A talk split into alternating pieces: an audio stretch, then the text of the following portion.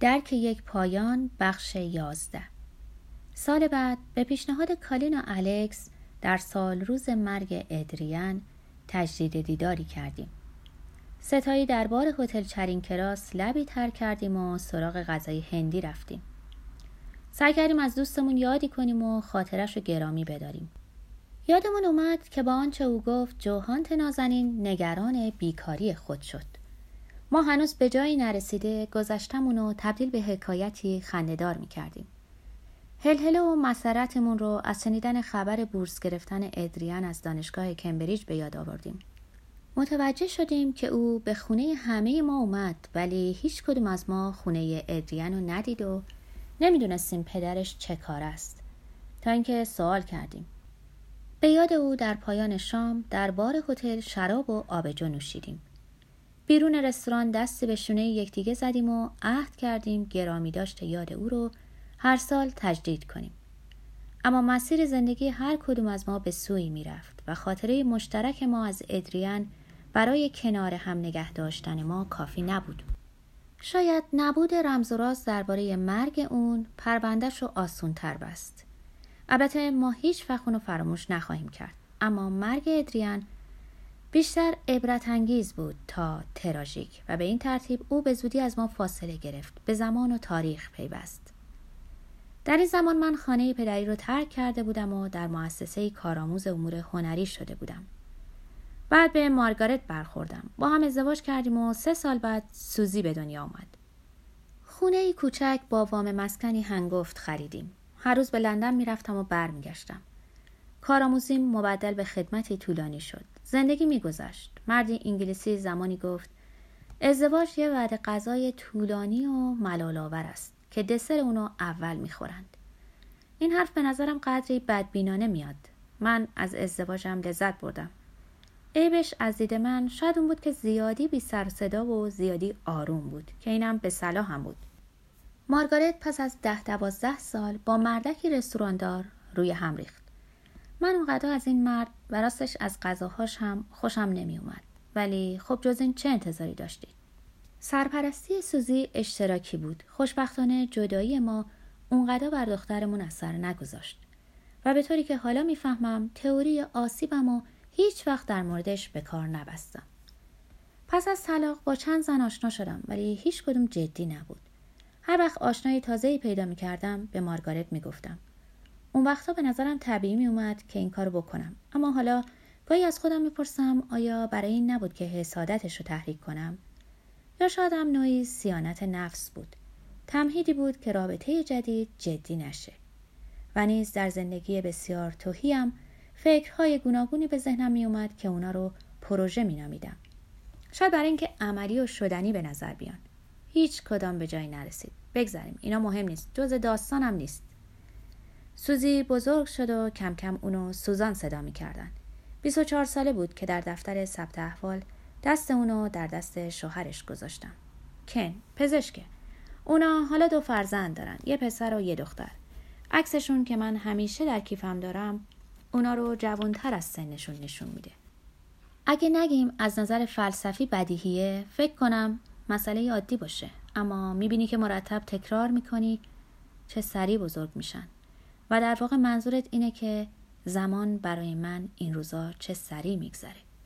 شوهر دوم مارگارت چندان آرامش طلب نبود. با زن دیگری که خیلی شکل همسر خودش اما ده سال جوانتر بود فرار کرد.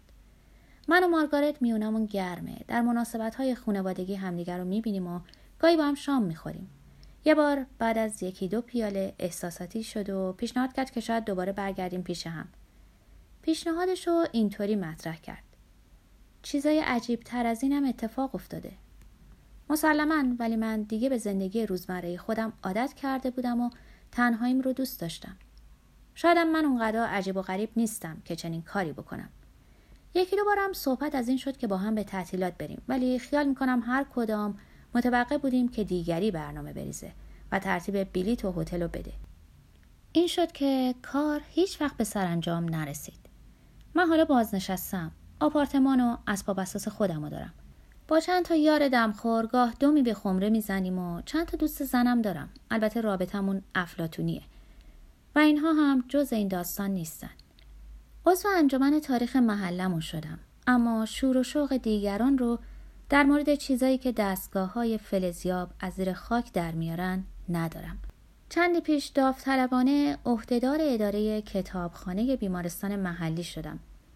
میرم به بخشا سر می‌زنم. کتاب تحویل میدم. کتاب تحویل می‌گیرم. و کتاب معرفی و توصیه می‌کنم.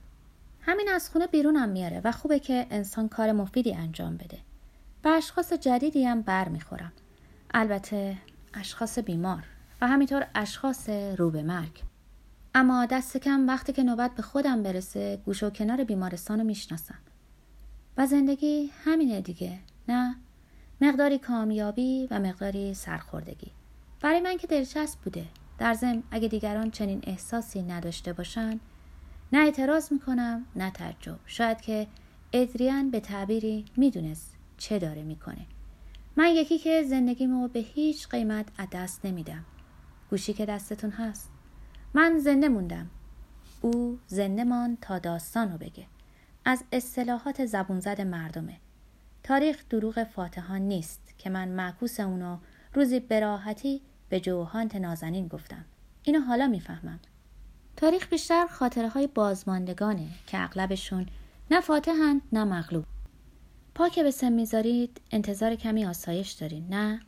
فکر می‌کنین استحقاقشو دارید حال من اینجور فکر می‌کردم. ولی بعد می‌فهمید که زندگی پاداش شایستگی سرش نمیشه. همچنین جوون که هستین فکر می‌کنین می‌تونین درد و رنج پیری رو پیش بینی کنین. خود رو در عالم خیال تنها می‌بینید. طلاق گرفتین شوهر از دست دادین بچه ها بزرگ شدن و به راه خود رفتن. دوستان یکی یکی میمیرن. نبود مقام و منزلت به ذهنتون میاد. نبود هوا و هوس و هوس برانگیزی. چه بسا از این پیشترم برید و تصور کنید در شرف مرگ هستین. که هر چقدر دوست و رفیق داشته باشین باید تنها با اون روبرو بشین.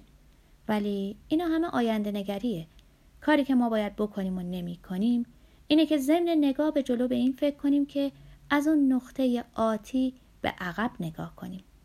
احساس های تازه ای رو که زمان میاره بیاموزیم. برای مثال درک کنیم که هرچه گواهان زندگی ما از میان میرن تایید کمتر میشه و این از یقین ما که کی هستیم و کی بودیم میکاهد.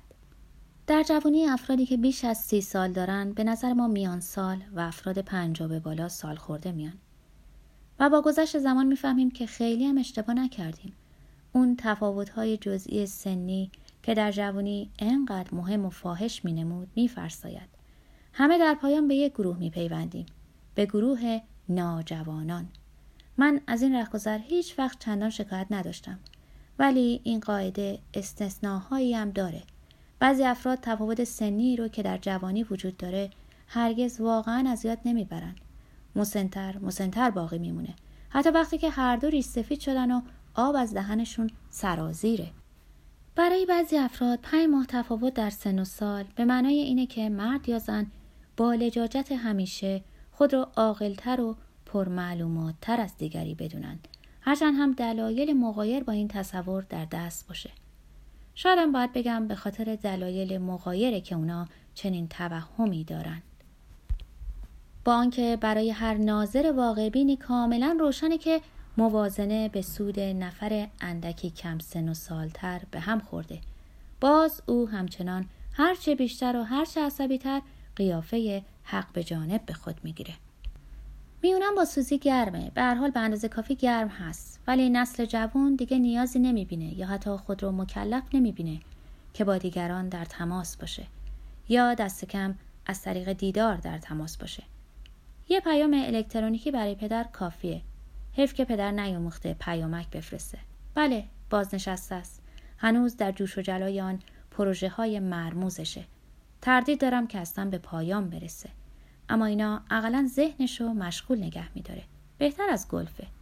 بله خیال داشتیم هفته گذشته سری به او بزنیم اما کاری پیش اومد. امیدوارم آلزایمر نگیره.